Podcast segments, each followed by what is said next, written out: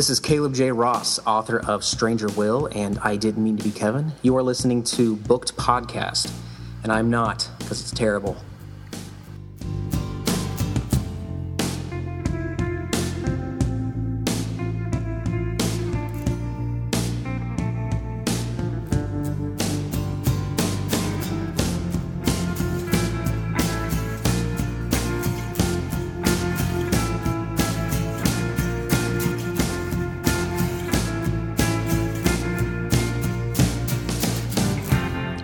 Book, where two guys tell you about the books they're reading. I'm Livius Nedin. And I'm Rob Olson. Uh, tonight we're going to be talking about the book Cataclysm Baby by Matt Bell.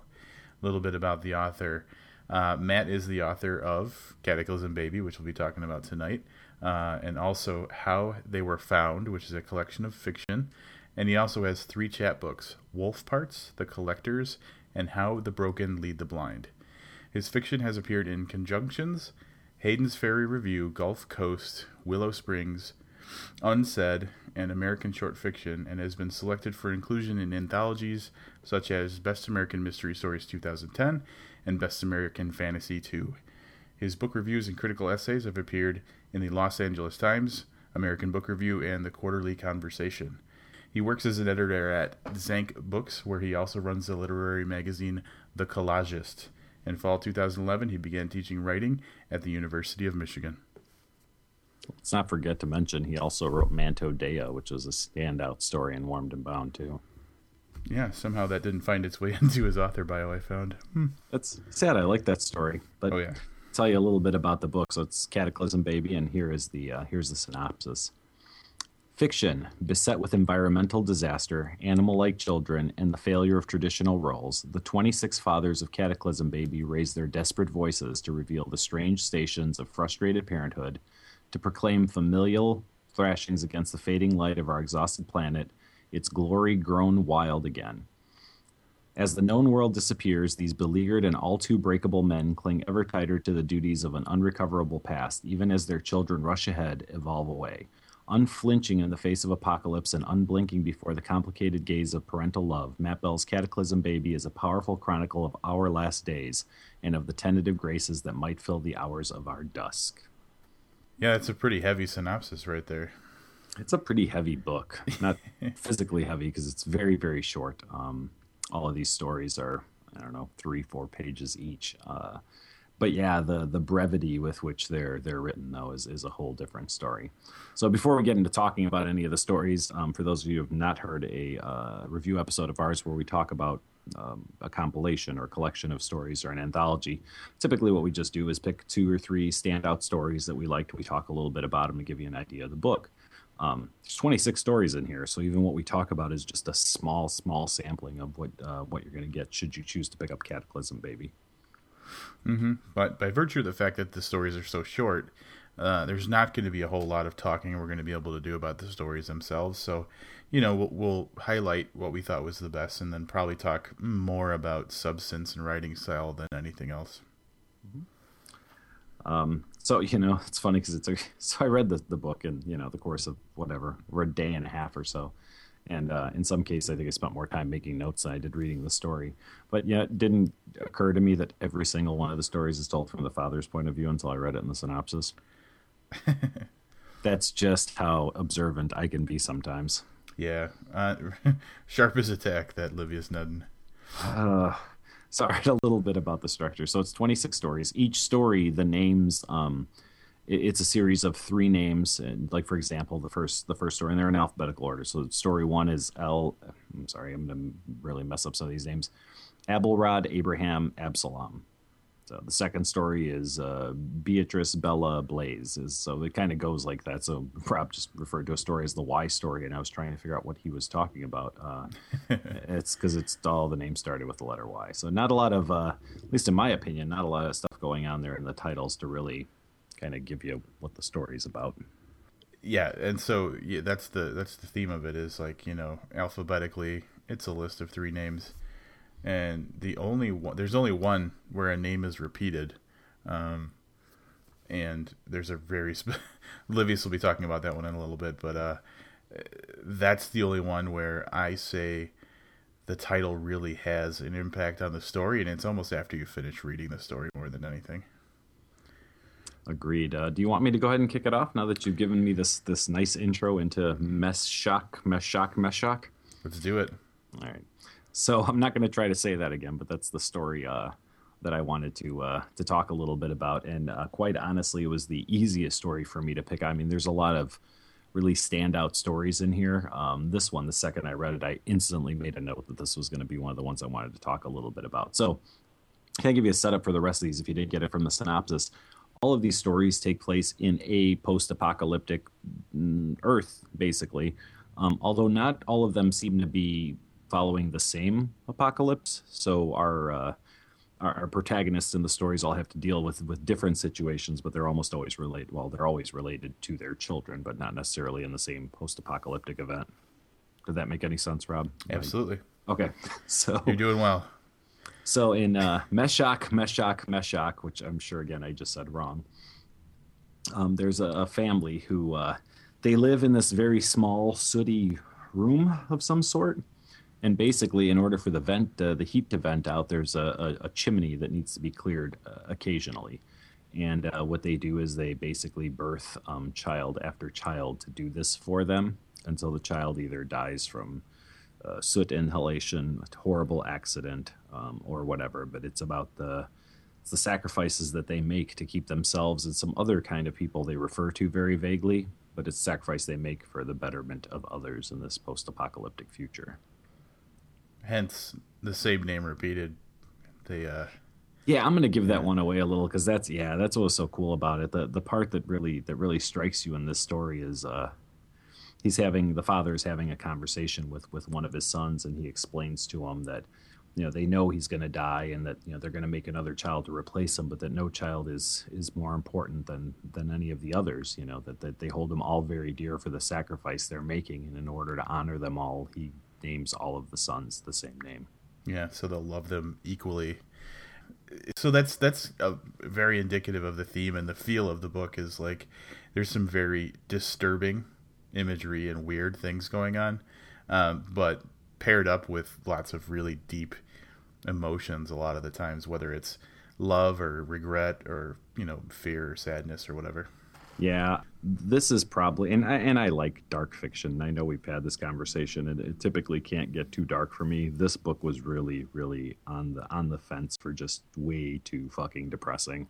Yeah, Livius got started on this before I did, and there was a lot of um, he he's like I, I really wish you would have read this you know when we were talking one night because um, I'd like to talk about this and he just the only thing he would say was how how disturbing and depressing a lot of it was. So the first story I want to talk about in the book is uh, Justina Justine Justice, uh, and again this might be maybe the only other story that's title somehow is thematically at least you know obviously thematically linked to what the story is about. It's essentially about um, these three uh, daughters who are mutilating their father um, as a punishment for him having an affair and not being able to choose between their mother and and his mistress basically. So thinking of the word justice it's kind of you know in the in the name of the girls a little bit. But yeah so essentially the this guy will uh you know go and visit his mistress and then come home and while he's sleeping or whatever the you know situation is, his daughters will like actually just cut part of his body off. It's it's uh it's kind of creepy. Yeah, you were chuckling there for a second, and I wasn't really sure what you were chuckling about because again, it was just this this incredibly depressing and and story about these these girls who are doing you know the right thing in their minds, but with these horrible, terrible results for for their father. I mean, inhuman. For um, sure you know actions as a reaction to something you know it's just in, insane. But uh, again a very good story and a very interesting concept. Mm-hmm. what do you got? So for my second story i've got prescott presley preston.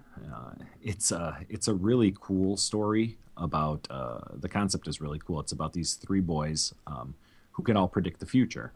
And uh, they do it constantly, repeatedly, even after being beaten and punished. It's all they ever do is predict things that'll happen. So there's actually some lines in there where they're like, uh, you know, so and so predicted this would happen. Then he predicted I'd send him to his room. Then he predicted I'd like beat him until he stopped talking. So I mean, like the children are predicting all these things that are going to happen. And at one point, they actually predict uh, their own death. So it's it's about the the you know from the father's point of view again, obviously as all of them are. Um, you know how him and his mother deal with these uh, future prediction, predictions, specifically the one um, that's that signals the end of the children who can predict the future. I like this one a lot. It was is that whole thing about like what do you do when you know what's going to happen and and how much can you control it or how much you know do you want to know and things like that. Asking those questions about what is your behavior if you are 100% certain of what the what the future holds is is pretty cool. Yeah, very very very well written story again I, I, can't say enough about how dark these stories are. So I say a really cool story, and it's kind of like that future prediction. Don't think like you know Doctor Who or, or anything like that. Think just really dark and dreary and sad. yeah, because this this future, especially in this story, I mean, like their their premonitions basically never extend anywhere beyond their house. So it's not like they can do anything, you know, to alter the course of of you know history of the world or anything. There's no purpose for this future um, um, prediction and stuff like that. So it's it's yeah, like Olivia said, pretty dark, pretty dark stuff. What do you got next? Next one, next one I want to talk about is the Y story, as I mentioned before.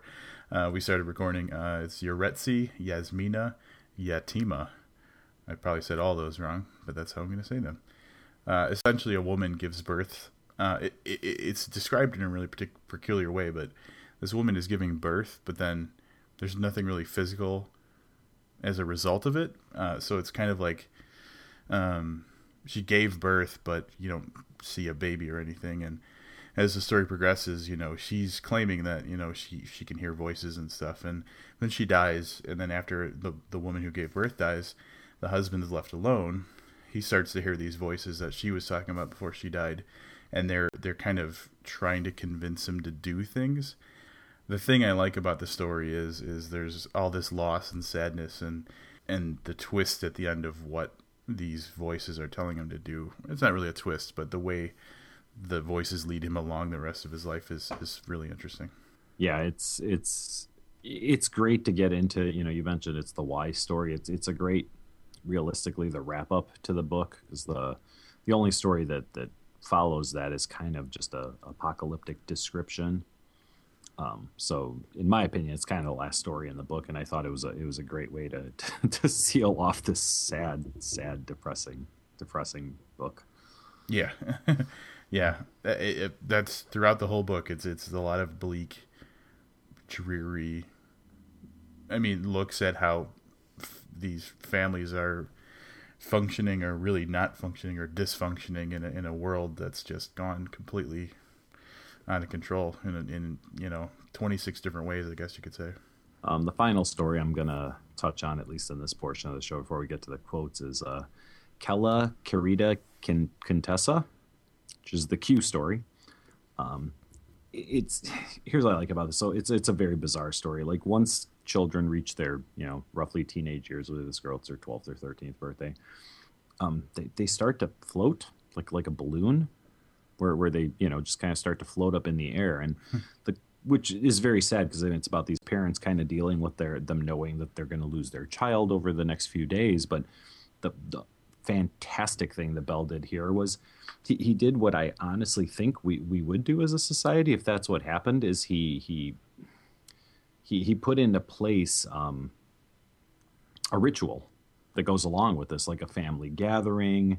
As you know, this is going to happen, and there's there's it's what they do to them is it's called tethering. So what they do is they basically tie these children like you know by one of their feet and kind of extend them out for as long as they can before they have to go ahead and untether them. So there's kind of like two rituals involved in this whole process, and it follows this family, you know, very briefly over the course of a couple of pages through this tethering and untethering process, which I just thought was was wonderful. Like the the weirdness about them floating away was just flat out weird, but I just thought it was fantastic how he managed to create a ritual around it, which is exactly what we'd have, it's kind of the opposite of like a bar mitzvah. And the thing I like about the story is, like Livia said, it's got a very weird premise to it, but that's really incidental. I mean, with through all these stories, with all the weirdness that you, the weirdness and the darkness that you in, encounter, it's not you know center stage. It's it's more like uh, it's like the setting, and the thing that really shines through is the emotion in in these stories and and what's going on in the family. So he does weird stuff, but he does it, you know, just as part of the story. And and the main thing is is a very compelling, you know, use of of emotion and stuff. Agreed. Hey, do you want to bring me back from the verge of suicide by talking about your last story? One thing I will say, I want to say one more thing about your Q story. Mm-hmm. That's the saddest chocolate cake I've ever read. you know what I'm talking about? Yes, I know what you're talking about. Yeah, but do you agree? Because like, the reason that the the chocolate cake was at the untethering. Oh man. Yeah. I don't know why that really killed me. yeah, you know, I didn't think about it until you said it and put it in perspective. But yeah, it's it's yeah, yeah. I'm back on the brink of suicide again. All right. Thanks. Uh, all right, I'll I'll pull you back from the edge. Uh, the last story I want to talk about is called is called uh, Virgil Virat Vitalis. Um, I, am so tempted to just word for word read your description of it.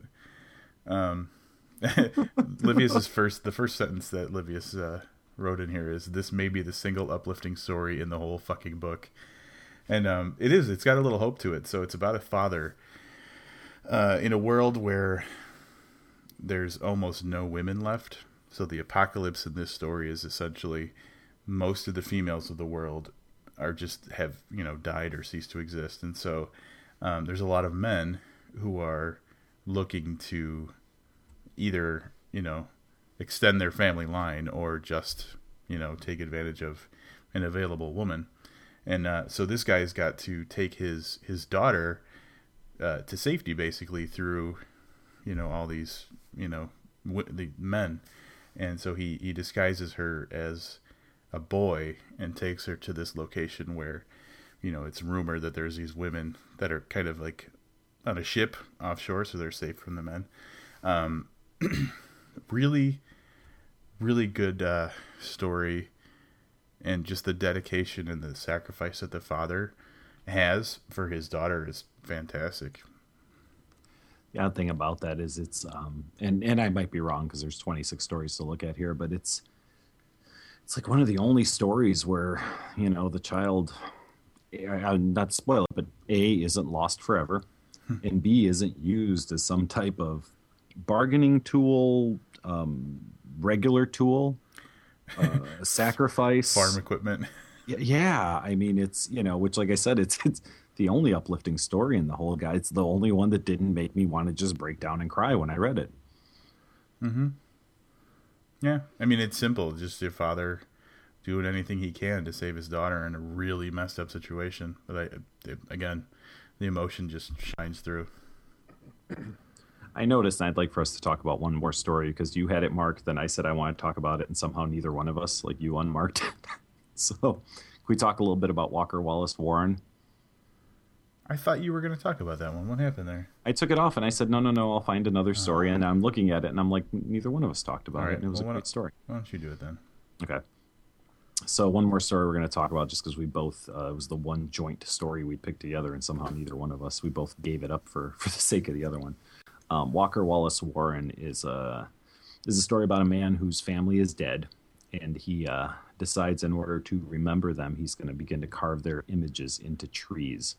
And over the course of many many many years he uh, you know he's obsessed with these carvings and he eventually kind of just forgets about his families and their likenesses and is so into you know carving their their actual image. It was just I, I can't do it justice talking about it on how emotionally strenuous the story it was mm-hmm yeah because you're essentially looking at one man over this long period of time where the only thing that matters to him is remembering remembering his family, which he tries to do and ultimately fails at. It's just so sad.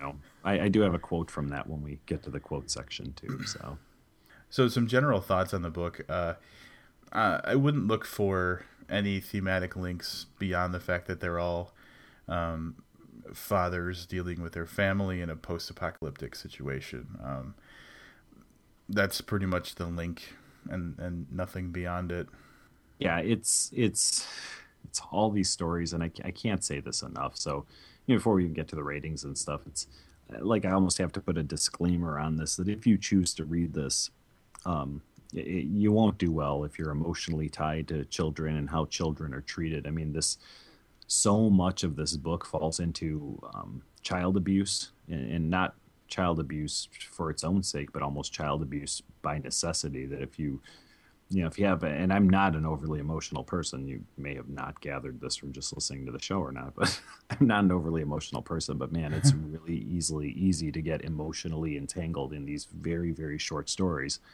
And I imagine that, or some people would be um, um, feel offended or or actually really affected by these stories in, in a really negative way. So I, you know, want to say that you know before you decide to pick this up, because we talk about how great the writing is and stuff you've really got to have a strong stomach when it comes to the treatment of children to be able to get through these stories. You're exactly right. I guess the other thing that would link these stories is that they're just so fantastically written. Matt Bell is an incredibly talented writer, and the structure of his stories is fantastic. Like I said, he doesn't get bogged down in like the you know the setting of things. It's all um, really powerfully written and and very emotionally impactful. So um, the the strength of the book is the fact that he's such a great writer, um, and he he delivers exactly what he's he wants to, as far as emotion and impact goes. Oh, absolutely. I mean, it is it is extremely well written, and like I said, for stories to garner that much emotion when they're you know if you're reading this in, in a paper version, you know the equivalent of whatever three pages or something is is a very spectacular spectacular feat. Um, I don't want to go on without uh, mentioning the cover. David Keaton. so we we did Zombie Bake Off. Last our last review was Zombie Bake Off, and David was like, "Hey, can we talk about the cover?" And I realized we never talk about the cover um, at all, and I don't know why we don't do it. But uh, the the cover of Cataclysm Baby, um, as you would expect, is probably a little bit surreal. But um, and I don't really know exactly what's going on but it's just very colorful and very striking. The image is just very powerful looking, and it and I don't really know what it is, but it's just um, it's a very attractive cover, even though it's really weird. I guess is what I would say about it. Yes, it's definitely eye catching. Um, and it's it's I don't know. See, I find it kind of disturbing. Now, I don't know if I did before I started reading this book, but something about looking at it, and it's kind of like this I don't know, it's almost like a butterfly kind of outline. I don't know if that's supposed to be some kind of moth or, or, or, what it is. I've got it pulled up as big as I can get it on my uh, on my computer screen right now to look at it, but it's just kind of this very weird weird design. But yeah, definitely one of the most eye catching covers I've seen in a while. Yeah, if it was a moth that kind of had a skull, but everything was exploding. Yeah, kind of it, in a way. It is very very interesting. It also looks like it might be. No, never mind. It's not symmetrical. I thought it was at first too. Yeah, I thought it was like a mirror kind of thing, but it's it's nearly symmetrical, and actually it looks like the top little bulbous parts might be actually heads that are looking in different directions. I don't know, but anyway, very very visually striking cover, and I actually really like the quote that they put at the bottom of it, the little blurb. Um, Lucy Corin from uh, who who is the author of the entire predicament says, "Here is the alphabet of the pulsing apocalypse that is fatherhood, a book in love." with what words like parents create beauty, terror, and awe. Yeah. Yeah, that is pretty goddamn good. Yeah, it's way better than what we said. Um, I do have to. I do have to question. Um, was that was that the, who did you say was? Did you say that was Karen Russell? Sorry, I just closed it. Just closed it. Uh, it is Lucy Corin. Okay. I got to call out Karen Russell, who is the the first. It's this says from the back cover. We read the a digital version of it, so I didn't have access to this. Maybe it was all the way in the beginning, but it says has crafted a baby name book for the apocalypse, which is perfect. A gorgeous, brilliant. I agree with, and that says often darkly hilarious. I have no idea what this woman's referring to because I'm pretty sure I didn't crack a smile the whole goddamn time I was reading it. No, no, there, I, I didn't find anything really funny in here at all apologies to Matt Bell if that's what you were going for. Yeah, exactly. that's there you go. Matt Bell's like, man, these guys didn't didn't giggle at all. It's like my funniest book. So, oh yeah, that was so. I don't know, Karen. Which story? If uh, if you happen to be listening and you want to shoot us an email and let us know which story you found darkly hilarious, Um, I was on the verge of slitting my wrists the entire time reading it. So, yeah, yep. good call on the cover. We really never talk about the cover unless it's a Patterson book. Yeah, and we I think it, it actually most of the time. Well, we did when it was uh, the Pale King Myths because his wife designed it after he killed himself. and again, yeah. Keaton brought it up. Actually, now that I think of it, well, uh, uh, yeah, Keaton brought it up in his interview. That's when we talked about the Pale King cover. Well, there you go. So apparently, we only talk about when Keaton's on. So also the only time we discuss choking dogs. So. Hundred percent less choking dogs in this episode. Oh man, I'm telling you, the ASPCA keeps keeps emailing me, and I just keep ducking them. All right, um, you wanna uh, you wanna kick off the quotes? I'd love to. Um, my first quote, and I apologize because I'm gonna have to tinker a little bit back and forth to tell you which story it's from, because um, like I said, the, the names don't necessarily um, loan themselves to to what it's about. Yeah, I'm not even gonna tell you the name of the story because I can't find it. It's um, it's a story about these uh I'm just to read you the quote. I think it actually will explain itself.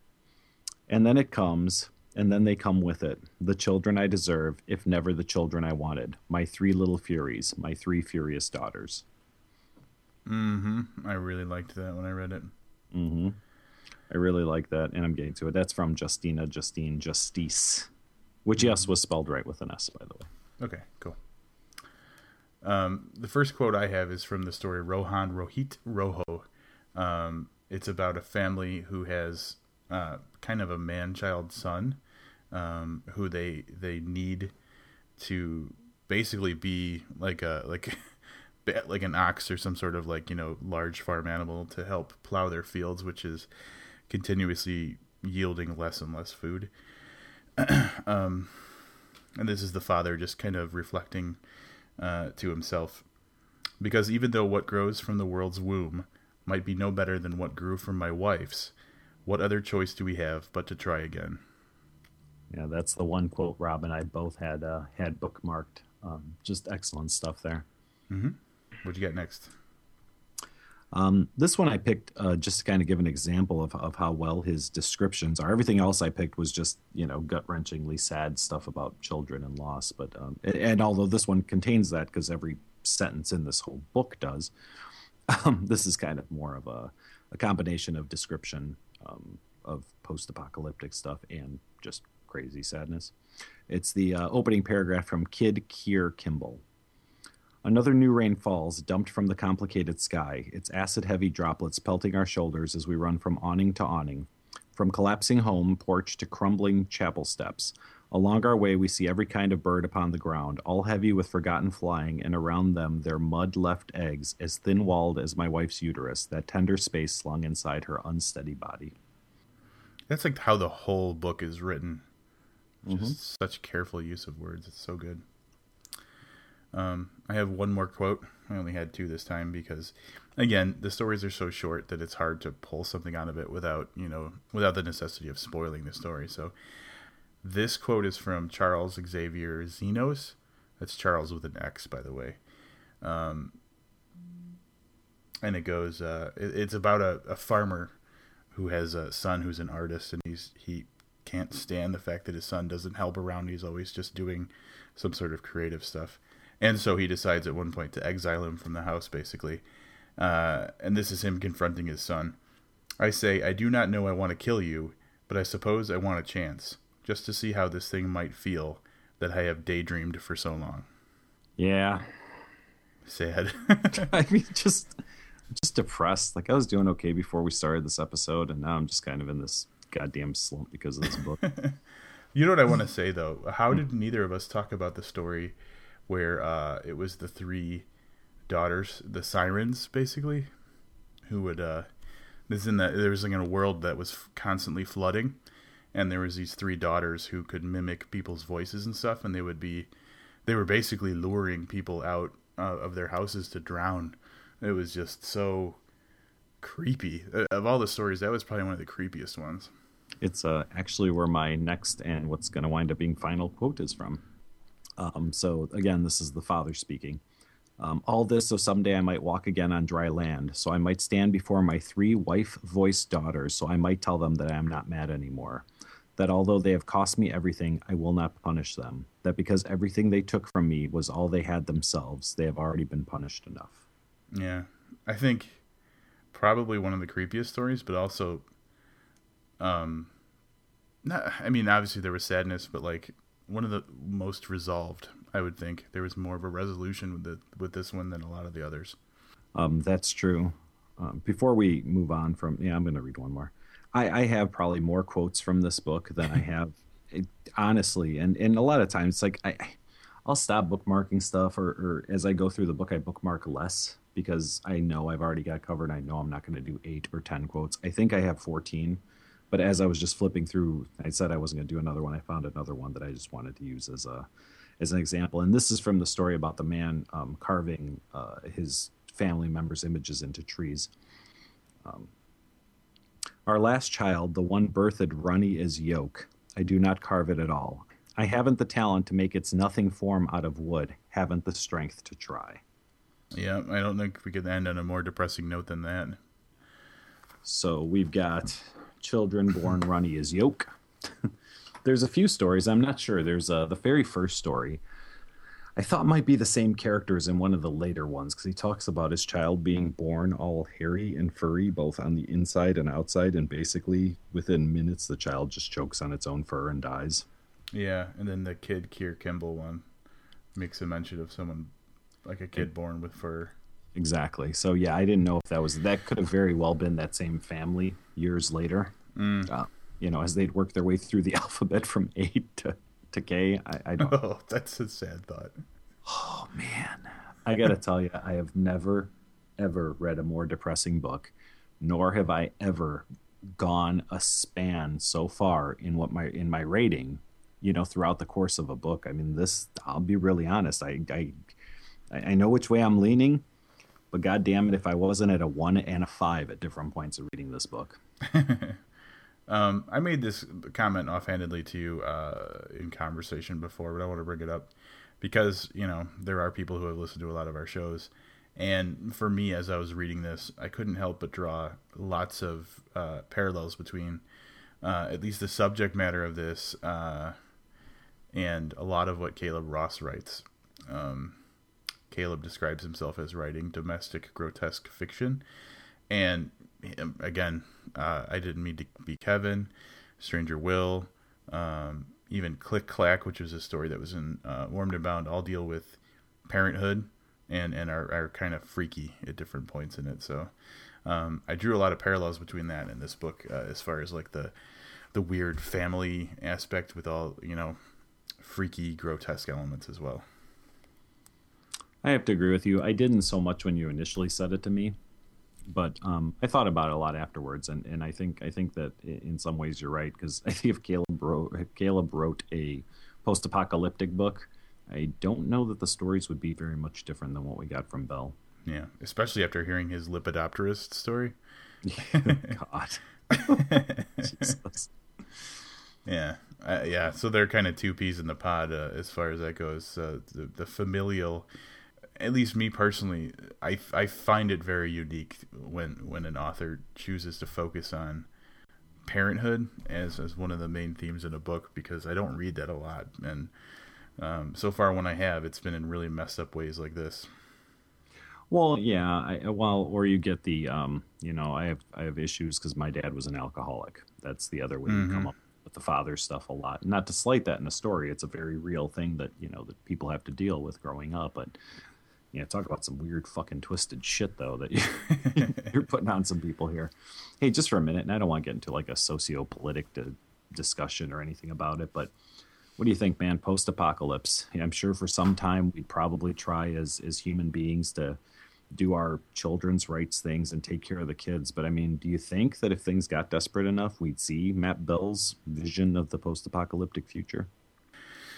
I was not prepared for that question at all. Um, well, that's the thing with an apocalypse, a post-apocalyptic situation is like we have we there's no way that we can really frame it in our mind except for you know in these types of stories and stuff. But I'd say that um, for the most part, all bets are off. You know, like um, I think that we have the luxury in our society of of minimizing the effectiveness of children. Uh, you know, partially obviously to protect them and to keep them youthful and you know give them good lives and everything, but also just because like you know we do need to sustain a society and in having you know having children stay children until they're you know almost 20 probably helps with like the job market and stuff like that to a degree. So um, i'd say that yeah once our delicate balance of prosperity is busted then it's probably gonna all go to hell I think that's one of the things that kind of scared and depressed me more about this book as I thought about it, because I kind of envisioned the,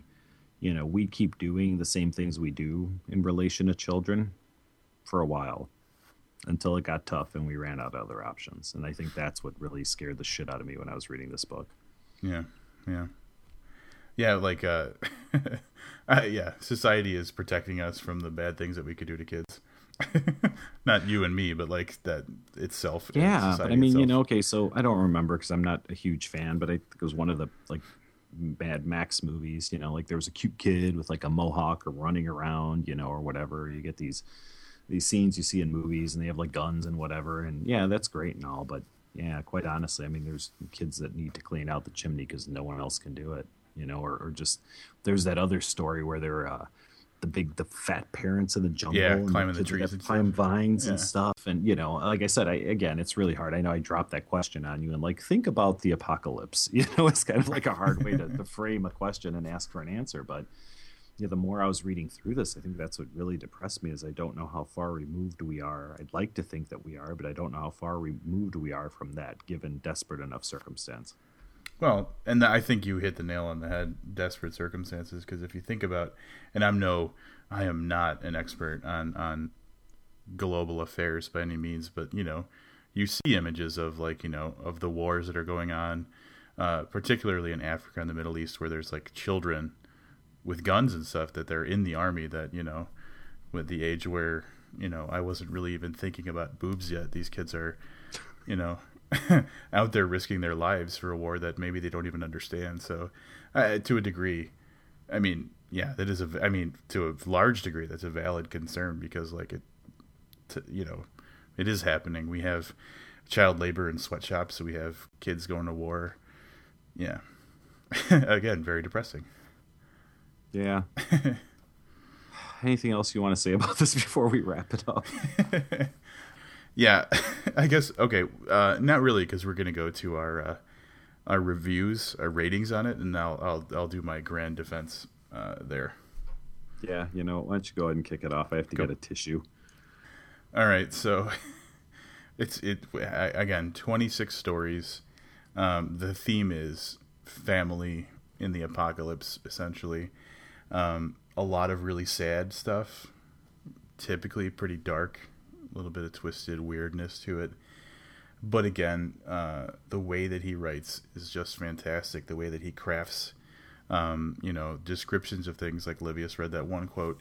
Um, the way that he he evokes these emotions uh, in, in such a small amount of space is fantastic. I think that he he did exactly what he was trying to do, uh, and, and he did a great job of it. I really liked the book, even though a lot of the imagery was was difficult to digest. Um, it was still so well written and surprisingly emotionally charged. So I'm going to give this four stars. All right. Like I said, I literally, literally was all over the place in reading this book. Like I read the first story. So here's the thing: it, it, sometimes we accept what we're going to read. Like from when we read Mantodea in July of last year, Rob and I had said, "Hey, we're going to read the next Matt Bell release." Like we liked what this guy did so much that. I, he could write like a couple of newspaper articles and we'll go ahead and read it because that's how much we like that story. So, um, uh, you know, I didn't even notice that there wasn't a comma in between Cataclysm and Baby when we'd started talking about doing this. So I didn't know if it was supposed to be like, you know, uh, I had no idea what this was when I opened the book, basically. Okay. So, you know, I read the first story and I thought, oh my God, this is the most depressing story I've ever read. Until I read the second story and the third story. And it just keeps going and going. And at one point, you know, I actually said, I, I in my mind, I didn't say it, you know, this way, but I thought this is one star. I don't like this. I don't like the way this makes me feel when I read it. You know, which at that point, when I thinking back upon it, I don't didn't like it as a one star review. But I kept reading and I kept getting more and more depressed, or not more and more depressed. I guess it managed to keep me on a wave of the same depression, probably pretty much throughout, with you know some peaks and valleys depending on the story I was reading. It occurred to me it's exactly what Rob said: is that um, he did what he set out to do, unless it was supposed to be uh, what, was it, uh, darkly hilarious or, yeah. or whatever. So that was if he did that, then it's just an absolute failure because I didn't couldn't crack a smile for you know 36 hours that I was reading this. Um, the stories are very incredibly creative and very, very, very memorable. As a matter of fact, I'm pretty sure I'm scarred by a few of them and won't ever be able to shake them. So the writing is like rock, rock solid. So, what do we have? He evoked more emotion than any book has probably ever evoked for me. We have rock, rock solid writing. We have something that's completely original and very memorable. So, unfortunately, not unfortunately, but when I look at it from that standpoint versus the I don't like how this made me feel, there's absolutely no flaw in this book. So I'm I have I have no choice, even though I don't want to, to give it five stars. Very well done, sir. It's it's flawless, except for the fact that, like I said, I mean I can't say this enough. You know, if you uh, yeah, I'll I'll say this again. And I, you know, if you've ever lost a child, don't read this book. You know, if if you've had issues with with you know with with child abuse in your family or whatever, don't read this book. I mean, this the book just isn't something you can recommend to anybody. I personally would be very, very careful in who I recommend it to. If you like stuff that's dark and you want a book to really move you, then this is the one. This is this is very, very seriously written and very, very moving. All right, now my my my wrap up feels a little weak in comparison. Sorry. Uh, so that's it, guys. Cataclysm, baby. Hundred and some odd pages of uh, dark, sad family apocalypse. Did you want to read? Did you want to read some of the notes I put in for the stories? I'm okay if you do. I don't think anyone will be offended. Um, maybe I'll just. I'm not going to read the descriptions of the stories, but this is kind of a a progression of of Livius's feelings about it. Um, toward the beginning, we've got unbelievably depressing. Again, oppressively depressing. There's something wrong with this guy. uh, kind of disturbing. Um, and then we've got another warm family story from Matt Bell, author of How Fucking Depressing Can I Be?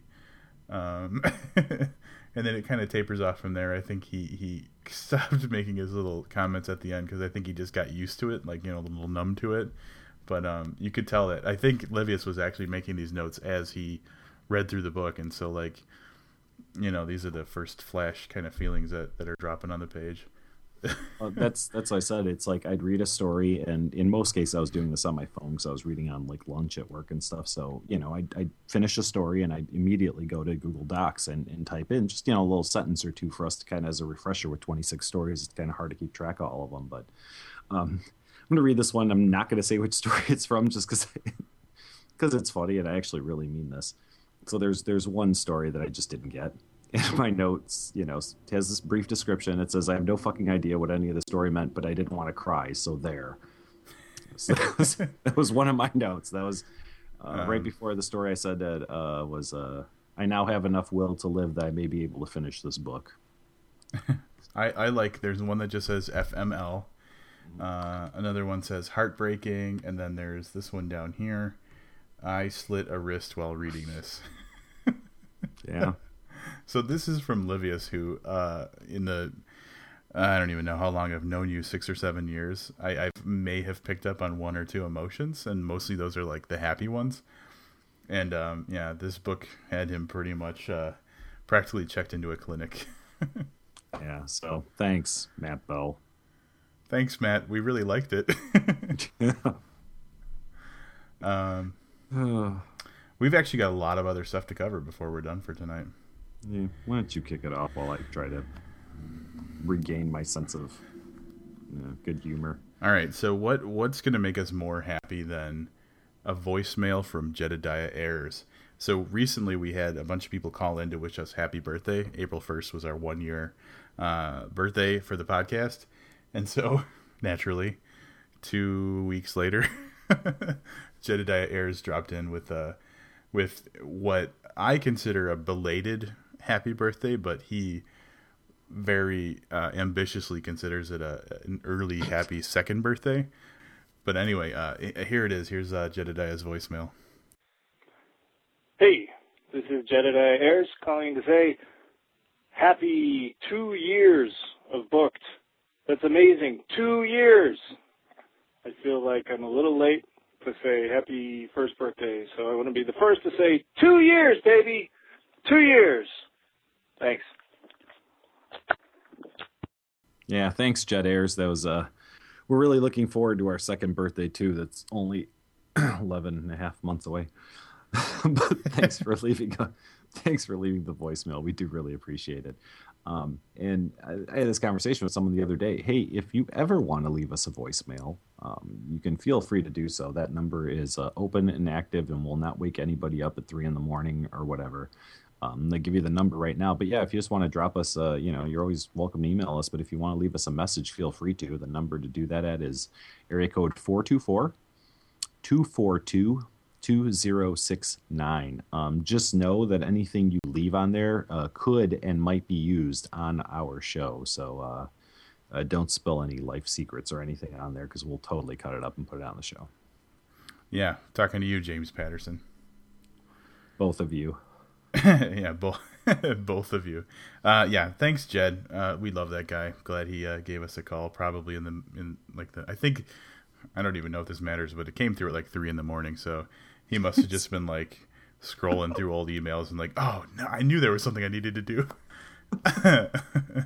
yeah, give us a call. I'd love to uh, put your embarrassing uh, Sean Ferguson esque uh, voicemails up on our episodes. Yeah, and let's not forget to mention that Jed is hosting another Noir at the Bar with uh, David James Keaton. Is that uh, it's in another week or so, isn't it? Uh, yeah, I believe it's the twenty eighth again. It's very cool stuff. I'm kind of bummed we won't be there. Yeah, I know. I was considering uh, sending a recorder down and just hoping that it, you know, they'd set it up for us. But that would mm-hmm. involve like, you know, coordinating things and making an effort. yeah, effort is not something we really want to put into this. If you haven't noticed from listening to these episodes, so uh, maybe magically a recording will appear on our doorstep. That would be nice. That'd be nice. But I will say we did actually make a bit of an effort over the last couple days and have like five different news things to talk about. We do, and the first one um, you brought up, so I'm going to let you go with it. Uh, Barnes and Noble recently announced. Uh, and this is in stark contrast to the uh, the Brandon Tietz article from a couple months ago that they were getting rid of the Nook altogether. Um, they're uh, they they announced a new Nook. Um, they're adding a glow light feature to the Nook Simple Touch. Uh, it's going to be available May first, and it's forty dollars more expensive than the basic Nook Simple Touch. Um, did you read my notes on that? Because it's really gross. Yeah, I did. Uh, so I don't have to get a black light and coat my Kindle in my own fluids anymore. um, uh, int- not an interesting story at all, but I was talking to someone who I work with, and she was saying that uh, she was about to go out and buy a Nook. She was really excited about it, and I said, "Oh, they just announced that there's one with the the backlight," and so told her this, the information about it, and I, I saved her from buying uh, a lightless Nook mere weeks before the the Nook Simple Touch with the glow light feature came out. I've got to give credit to the Nook people because one of the biggest concerns that people have about readers is that, well, I, I, mean, I can't just read this laying in bed in the dark. And I go, no, you know, you can buy these little attachment lights or you can do this or you can do that. So um, it'll be interesting to see how people take to it. But really, realistically, it's the only complaint I've really ever heard about the Kindle was that people would like to you know snuggle up in bed without all the lights on or without a stupid book light hanging off their Kindle to read. So we'll see if this gets the Nook, the Nook any traction. Yeah, the one hands-on I read for it um, basically said that the light was was surprisingly evenly distributed. Um, because it's not something that's a backlight; it's actually like above somehow. There's LEDs mm-hmm. that are above, but it's evenly distributed distributed pretty well and it still has a very e ink feel to it. So there's not as much of an eye strain concern as I would expect there would be. So that's encouraging, but yeah, we'll see what comes of it. I immediately had two thoughts when I saw this. Um, a, I pictured the old Timex Indiglo light or uh, watches. Yep. you know that that's what you do is like you push this little button, it's kind of this greenish glow. And then the other one was, how long is it before Barnes and Noble decides that they need to go just completely off the rails and name one of them the Nookie? Wow, I never went there. Mm-hmm. Do you Those remember? immediate thoughts? You remember those Timex commercials from like God? It's got to be fifteen or twenty years ago, where like the guy there would be like a dude with his watch outside, and it's like a close up on the wrist, so really you're just seeing the watch, and he like illuminates it, and then like a firefly comes around and like falls in love with the watch. Yes, then, I like- didn't until you said that, but yes, I Yeah. do. And that "Strangers in the Night" song starts playing and stuff. This is one of my favorite commercials when I was growing up. Don't know why. I just like the idea of a bug falling in love with a wristwatch. Yeah, that is. Damn it. the new Nookie. That's all I'm saying. and then they'd get they'd get Fred Durst and Limp Bizkit to uh to do that did it all for the Nookie song. Oh God, Barnes and Noble, you don't know what you're missing out on by not putting us on the payroll. Sean Ferguson's going to be really angry when uh when he hears this episode and first of all we started talking about calling something a Nookie and then second of all got getting Limp Bizkit to do the commercials for it and he wasn't here for it. He's going to be really disappointed in us. Meh, he's not here. Yeah, Sean, you're not here. Where were you? All right. Oh, so okay. The next, uh, the next little story we're going to talk about. Um, booked alum Donald Ray Pollock got a, a Guggenheim Fellowship this uh, this week, which is very very cool. Yeah, that's some big money, right? I don't know what the awards are, but um, hopefully Yeah. that that yields us some more great Donald Ray Pollock reading.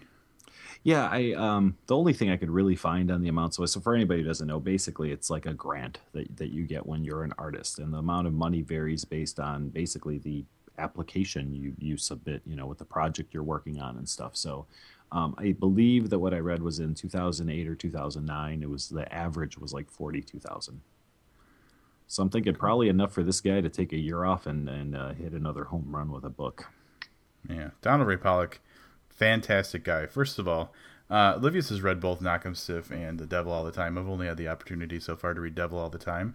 Uh, not only is he a great writer, but like he is like the nicest dude. We met him when we went to the the Frank Bill uh, book release, and you know we're not pushy dudes. We we introduce ourselves and everything, and he was just so gracious with his time and and and a really nice guy. And yeah, so very happy for him. I, I think if anybody deserves it, he does.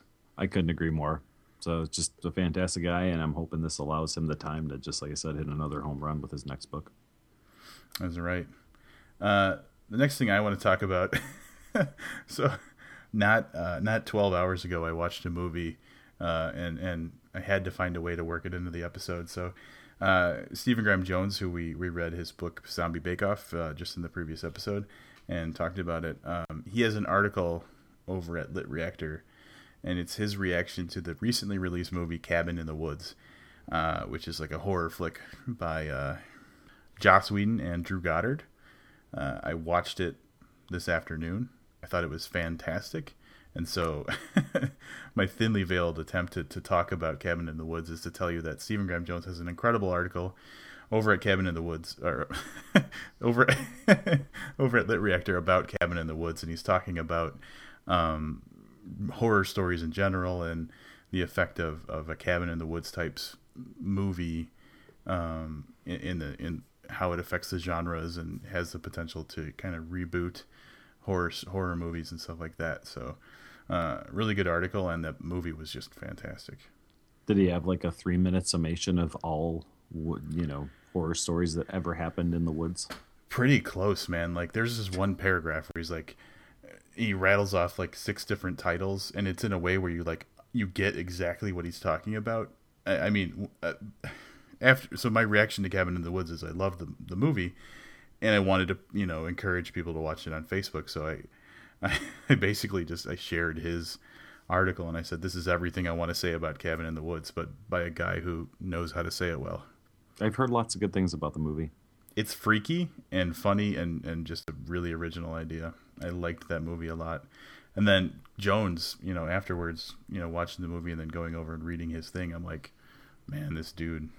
I, I I'm always impressed by how insightful Jones can be. Like I said on the previous episode, on pretty much any topic you throw at him, it's it's just insane.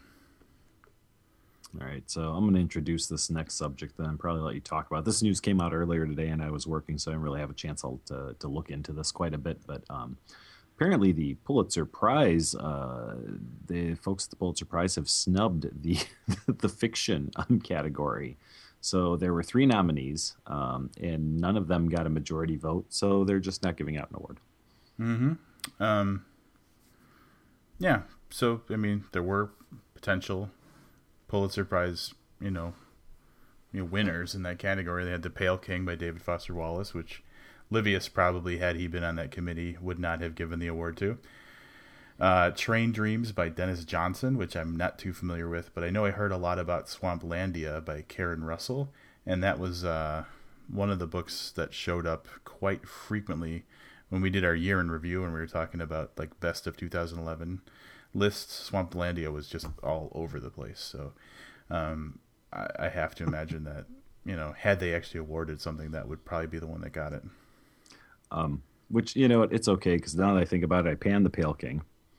Um, and I think I just panned Karen Russell moments ago You did. when I basically called her a liar for saying there was anything funny in Matt Bell's book. So the fake Pulitzer for uh, fiction from Livius goes to Train Dreams by Denis Johnson. Yeah, by default, because I can't side with Karen Russell because she thought that goddamn book was funny, and uh, The Pale King was what it was. So yeah, Denis Johnson, you'd have had my vote just by default. so close, Dennis. Yeah, the booked Pulitzer Prize award for fiction goes to Denis Johnson. Denis Johnson, didn't he write is it Jesus' other son or God's other son or something along those lines that everybody was talking about? I don't know. I wanted to say that he was in Miami Vice. That was Don Johnson. Uh, yeah, Jesus' son from uh, 1992. So I guess it's a older collection. But so he he wasn't in Miami Vice. no, he wasn't. But in honor, I just pushed up the sleeves on my blazer. How about Nash Bridges? Oh God. There you go. That shows uh, that shows our quality of class is that we just talked shit about every Pulitzer Prize fiction nominee. But but we didn't offend any winners, so there you go. Hey, that's a very that's a that's a clever way to put it. Um, yeah, so way to go, Pulitzer. I mean, here's the thing. Um, when I first heard about it, I caught wind of it on Twitter, and like every author that I follow on Twitter was just outraged. Oh my god. I'm sorry, I'm I'm stuffed up, so I can't breathe through my nose, and so I'm my breathing is off. Um, every author that I that you know I, I was watching on Twitter that I you know I follow on Twitter that was talking about the Pulitzer was just outraged because there was no Pulitzer Prize in fiction awarded. Now, once you read, there, we're going to link to an LA Times article about it, and it basically explains that like the reason, like Livia said earlier, that the prize wasn't awarded was just because none of the nominees received the required majority vote. So it's like it's not like they intentionally said screw it, we're not giving it to anybody. They just couldn't agree on which one to give it to. Right. I mean, they obviously have a set of rules in place, and you know they don't break those rules for you know be, because you know it didn't work out to a winner. I, I'm sure that they may reconsider after the backlash. That there might be some by default way to award a winner if nobody can. I don't know. you They're know, to Rochambeau out of the for it. Yeah, there you go. All right, I'm talking so- about the one where Cartman kicks you in the nuts. Yeah, there you go. So, um, but interestingly, yeah, Pulitzer Prize for someone who's dead. I wonder how often that happens.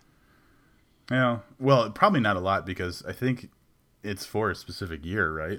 Yeah, yeah. so you'd have to have written the book, have it published in that year, and died before the awards. so I have to imagine it's probably pretty rare. That's true. So there's a couple of the things we had. Um, of course, we don't do it with as much pizzazz as this uh, next guy does. So here's uh, Skip Papersley with another installment of book news. This is Book News. I'm Skip Papacy. This week in books news, Harry Potter author J.K. Rowling recently announced she has a new book coming out. It is an adult comedy called The Casual Vacancy. At a one-hour press conference, she was asked, "Will this be about wizards and or magic?" She responded, "No." The next question was, "If it's not about wizards, why should we care?" With no response, the press conference ended with 56 minutes of J.K. Rowling staring blankly. After years of study, MIT students have discovered a hidden cipher inside many of William Shakespeare's works. According to the initial findings, the MIT students say that it could that it could give detailed accounts of Shakespeare's personal life, his whereabouts, and his clues to his lineage. One student tracked that lineage to discover the descendants of William Shakespeare himself to be none other than R.L. Stine. Finally, the New York Times bestsellers in fiction recap. The Shoemaker's Wife by Adriana Trigiani tap dances in at number five. The Limpopo Academy of Private Detection by Alexander McCall Smith has a stupid name and is number four. Christopher Moore paints his way into number three with Sacré Bleu. James Patterson doesn't feel guilty about guilty wives staying in at number two. Another three name author, Mary Higgins Clark, tops the chart with Lost Years. That is all. I'm Skip Papersley, signing off.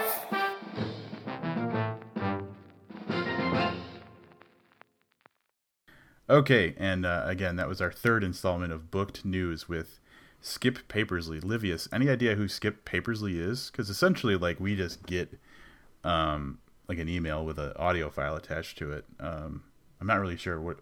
I mean, do you? What do you think? Um, I just assumed it was a guy named Skip, apparently, um, apparently you don't think so. No, I, I well, yeah, I yeah, it's I assume I I don't know. I didn't, I assumed it was one of our listeners who was uh who came up with something funny and sent it into us, but um yeah.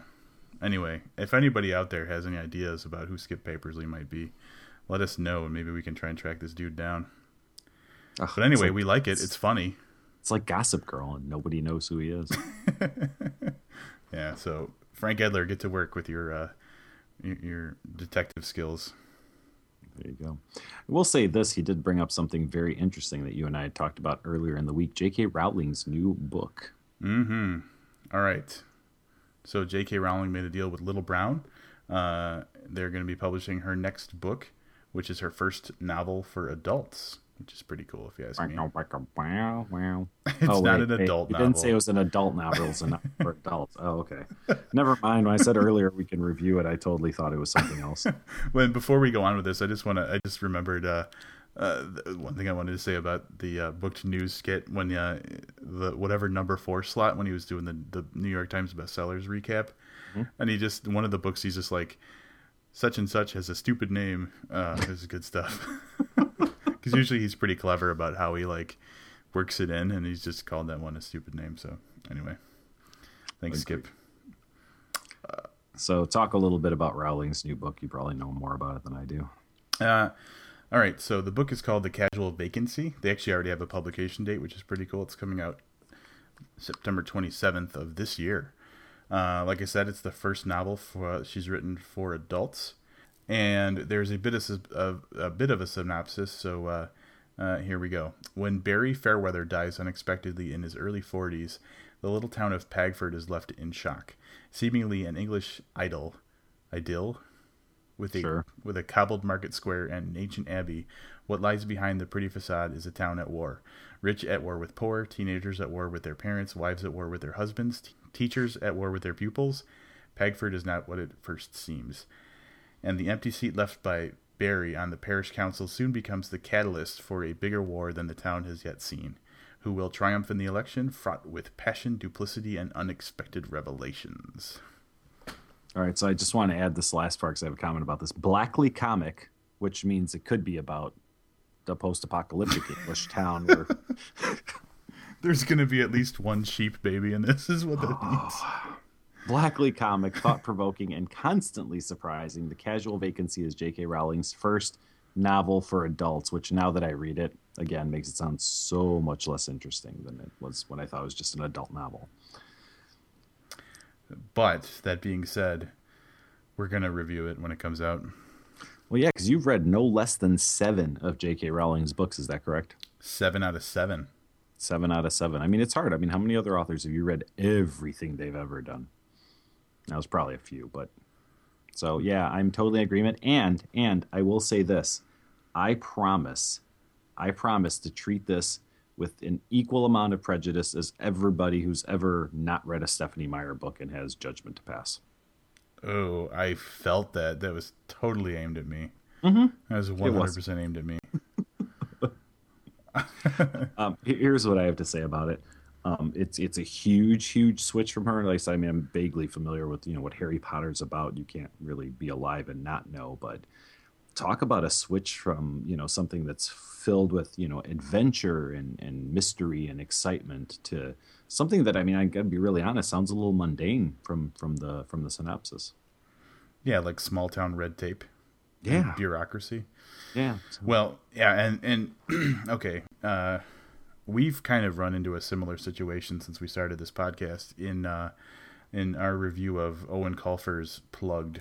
So Eoin Colfer was the author of the wildly popular young adult series Artemis Fowl, um, and then he followed that up. I think he his first real novel for adults and this is could be debated because he wrote that uh, Hitchhiker's Guide to the Galaxy book first, but Plugged was really his first really adult themed book with you know violence and killing and fighting and stuff like that. And we weren't that impressed with it. So not that it was a bad book it was a fine book but you know um, not nearly as epic as you know probably his other books were. So I'm, I'm approaching this whole J.K. Rowling you know novel for adults with with um, some hesitancy because of that. Yeah I, the, the okay, well, obviously, other than the huge name she's got going for her, being you know, we, we, were talking about this, but quite possibly the most famous female author in the world. Um, you know, you kind of don't want to get you know whatever it's called for authors typecast. Mm-hmm. You know, but man, talk about just a huge takeoff from where she was. Like, you know, she was writing these young adult books that I know a lot of adults read and really enjoyed. But yeah, I don't even know that those same adults are, are going to be the audience for this book. Yeah, and here's the thing: she's in a really tough spot because she wrote seven of the most popular books, you know, easily of the century and probably eventually, you know, all time.